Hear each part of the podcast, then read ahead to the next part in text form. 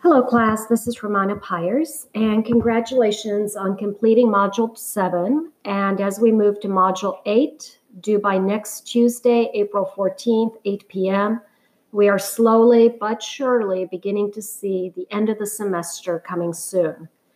I will be reading your Activity 3 over the next few days, and you will be able to access my feedback to you in your grade folders soon.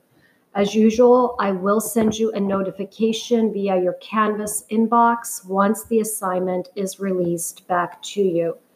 This week, we are completing response paper three and colleague responses that cover chapter four, reflective of contemporary issues related to sex and gender. We're also reading chapter five related to issues affecting people who identify as lesbian, gay, bisexual, transgender, queer, plus. Um, let me know if you have any questions about the response paper and colleague responses.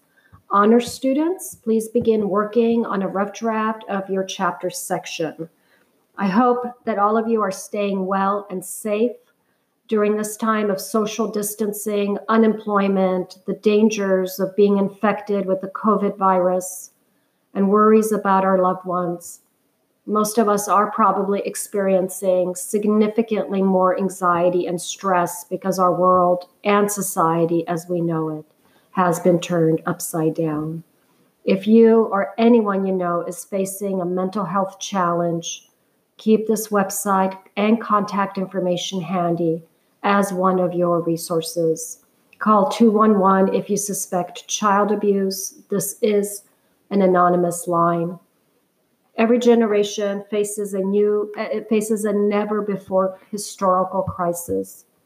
And it is the history of previous generations that we can lean on to provide us with some comfort and lessons. We are in the midst of writing that history lesson now for future generations. Please, po- please post your thoughts and comments about this in our sociology you live it folder.